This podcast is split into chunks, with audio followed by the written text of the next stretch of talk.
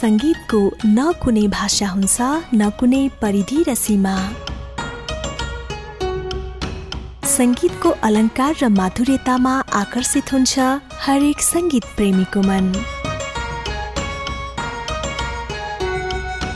चिनिया गीत सङ्गीतको परिचय तथा प्रस्तुति एउटा पृथक कार्यक्रम गीतमा चिनको सत्तरी वर्ष।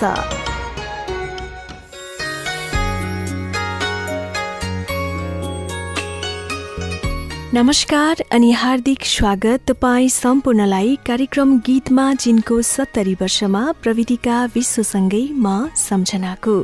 कार्यक्रम गीतमा जिनको सत्तरी वर्षमा हामी चिनिया गीत सङ्गीत अनि चिनिया गीत सङ्गीतसँग सम्बन्धित जानकारी तपाईँ माझ प्रस्तुत गर्ने गर्छौँ र कार्यक्रम गीतमा जिनको सत्तरी वर्ष तपाईँ सुन्न सक्नुहुन्छ।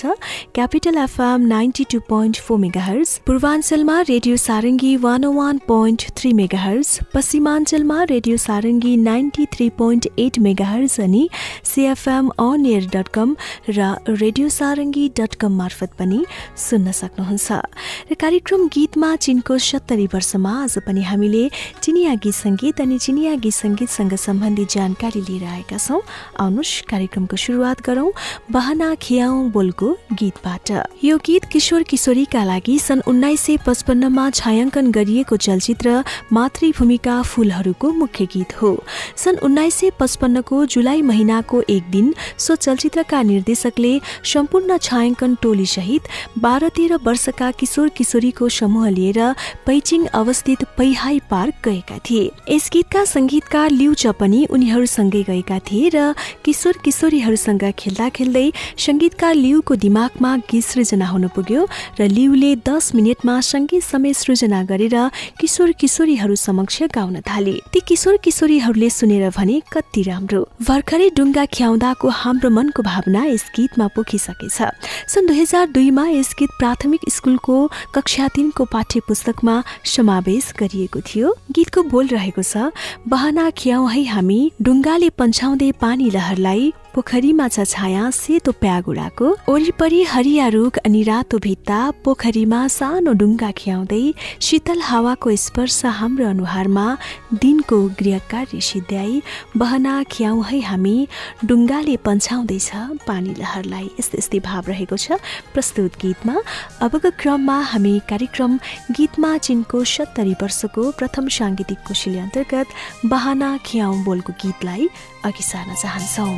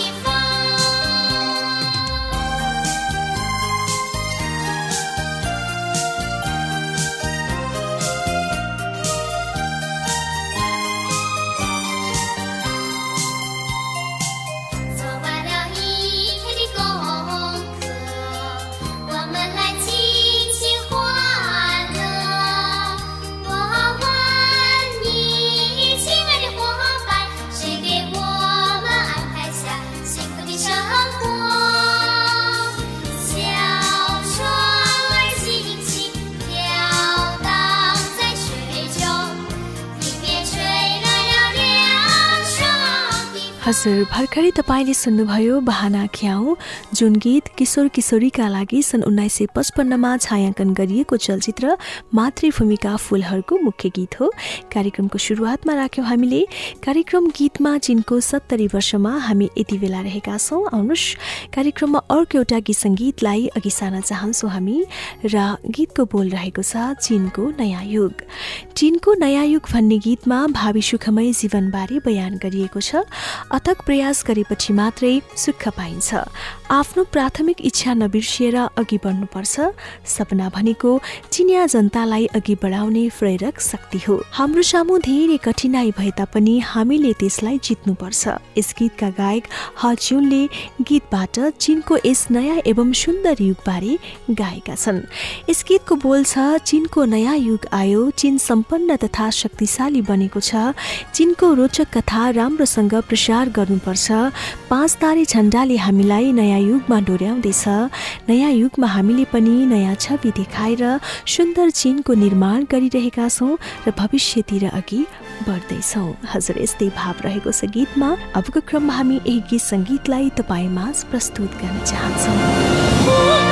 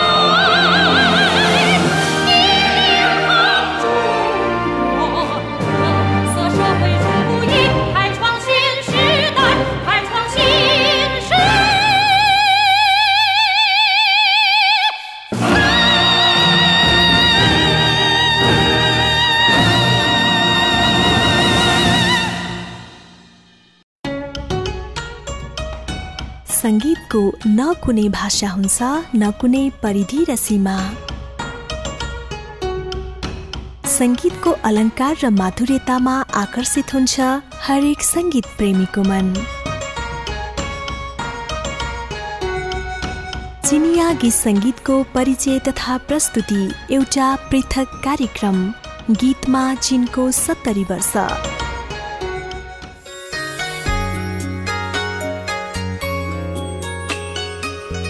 विश्राम पछिको समयमा फेरि पनि स्वागत छ। तपाईँ सम्पूर्णलाई कार्यक्रम गीतमा चिनको सत्तरी वर्षमा हामी यति बेला छौँ। प्रविधिमा साथी विश्व अनि म सम्झना हामी तपाईँको साथमा छौँ। र कार्यक्रम गीतमा चिनको सत्तरी वर्ष तपाईँ सुन्न सक्नुहुन्छ। Capital FM ninety two point four mega hertz पूर्वाञ्चलमा radio Sarangi one one point three mega hertz पश्चिमाञ्चलमा radio Sarangi ninety three point eight mega hertz अनि CFM on air dot com र रेडियो सारङ्गी डट कम मार्फत पनि सुन्न सक्नुहुन्छ। र कार्यक्रम गीतमा जिनको सत्तरी वर्षमा हामी चिनियागी सङ्गीत अनि चिनियागी सङ्गीतसँग सम्बन्धित जानकारी तपाईँ माझ प्रस्तुत गर्ने गर्छौँ। यति बेला आउनुहोस्। अर्को एउटा गीत सङ्गीतलाई हामी अघि सार्न चाहन्छौँ। गीतको बोल रहेको छ छिङचाङ टार भूमि। चीनमा एक छिङचाङ टार भूमि भन्ने ठाउँ रहेको छ। छिङचाङ टार भूमि चीनको सबैभन्दा ठुलो तथा समुद्री तहदेखि सबैभन्दा अग्लो पठार भूमि हो। त्यहाँ निलो आकाश मुनि फराकिलो घाँसे मैदानमा गाई गोरु र फेडा बाख्रा देखिन्छन्। यस ठाउँमा मुख्य गरी तिब्बतीय जातिहरू जीवन बिताएका हुन्छन्। सिङचाङ टार भूमिलाई प्रशंसा गरेको एक प्रसिद्ध गीत रहेको छ भने यस गीतको नाम सिङचाङ टार भूमि भन्ने हो। यस गीतको मुख्य भावार्थ भनेको कसले प्राचीन कालको आवाज ल्याएको हो कसले हजारौँ वर्षको आशा यही राखिरहेको हो हेर त्यो छिङचार टार भूमि हो। हजुर गीतको बोल यस्तै रहेको छ। कार्यक्रममा हामी यही सङ्गीतलाई तपाईँ माझ प्रस्तुत गर्न चाहन्छौँ। सिङचाङ टार भूमि।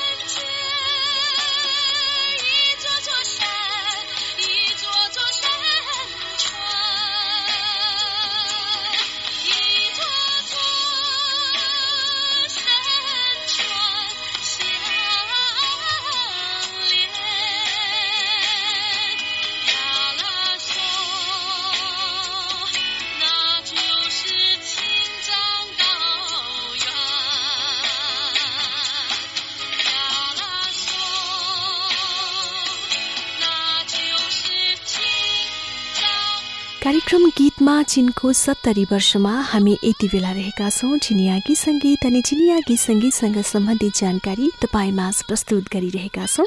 आउनुहोस् यति बेला कार्यक्रममा अर्को एउटा गीत सङ्गीतलाई हामी अघि सार्न चाहन्छौँ। अनि गीतको बोल रहेको छ तिले तिले। तिली तिली बोलको यो गीतको अर्को शीर्षक बसन्त कहाँ छ भन्ने हो। यो गीत चिनको एउटा बाल गीत हो र यो चिनिया बाल बालिकाद्वारा मन पराइएका गीतहरू मध्येको एक हो। यस गीतमा भनिएको छ बसन्त कहाँ छ बसन्त कहाँ छ? बसन्त हरियो वनस्पतिमा देख्न पाइन्छ। यहाँ रातो फुल छ हरियो घाँस छ। यहाँ पनि गीत गाउन जानेका साना पहिला चरा छ। तिलिली तिलिली। बसन्त कहाँ छ बसन्त कहाँ छ बसन्त तालको छायामा देख्न पाइन्छ। तालको छायामा रातो फुल देखिएको छ हरियो घाँस देखिएको छ यहाँ पनि गीत गाउन जानेका सानो पहिलो चरा देखिएको छ।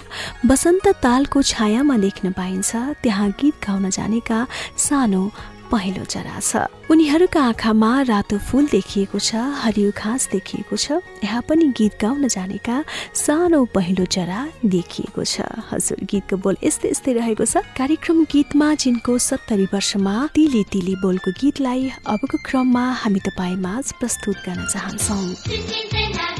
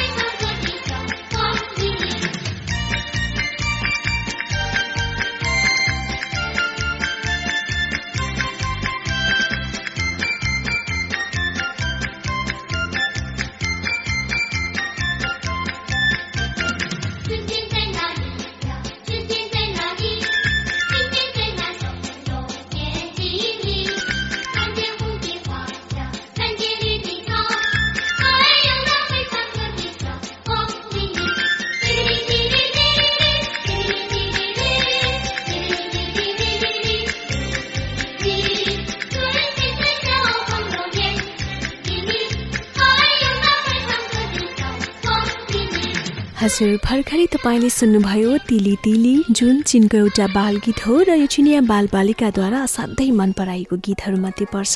कार्यक्रम गीतमा चिनको सत्तरी वर्षमा अबको क्रममा फेरि पनि अर्को एउटा गीत सङ्गीतलाई हामी अघि सार्न चाहन्छौँ र गीतको बोल रहेको छ म र मेरो राष्ट्र। चिन चिनियाहरूकी आमा हो छोराछोरीले आफ्नै आमालाई छोड्न सक्दैनन् त्यसैले चिनिया जनता पनि चिनलाई छोड्न सक्दैनन्। चिनलाई गुणगान गर्ने धेरै धेरै गीत रहेका छन् यसमध्ये सबैभन्दा प्रसिद्ध गीत म र मेरो राष्ट्र भन्ने हो। यस गीतको बोल यस प्रकार छ। म मेरो मातृभूमिलाई छोड्न सक्दिन जहाँ गए पनि म चिनको प्रशंसा गर्दै गीत गाउँछु। मैले आफ्नो राष्ट्रको हरेक पहाडलाई प्रशंसा गर्दछु। मैले आफ्नो राष्ट्रको हरेक नदीलाई प्रशंसा गर्न लाग्छु। त्यो नै मेरो मनको गीत हो। चिन चिनियाहरूकी आमा हो? चिन चिनियाहरूकी आमा हो? म र मेरो राष्ट्र बोलको गीत कार्यक्रम गीतमा चिनको सत्तरी वर्षमा अबको क्रममा हामी तपाईँमा प्रस्तुत गर्न चाहन्छौँ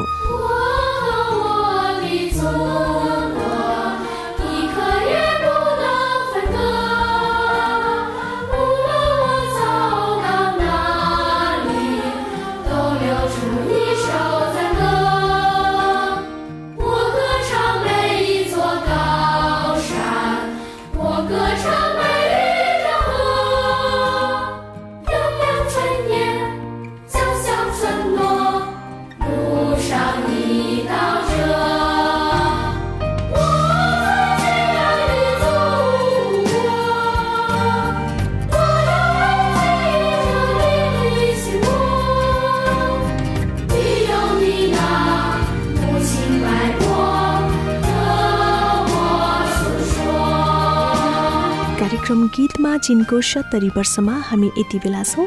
चिनिया गीत सङ्गीत अनि चिनिया गीत सङ्गीतसँग सम्बन्धित जानकारी हामी तपाईँ माझ प्रस्तुत गर्ने गर्छौँ कार्यक्रममा। र अब भने हामीले कार्यक्रमबाट विदा लिनुपर्ने समय पनि भइसकेको छ। अर्को साता फेरि पनि चिनिया गीत सङ्गीतको साथमा तपाईँ माझ उपस्थित हुने बाचा गर्दै आजलाई भने प्रविधिका साथी विश्वलाई धन्यवाद दिँदै म सम्झना बिदा हुन्छु। नमस्ते।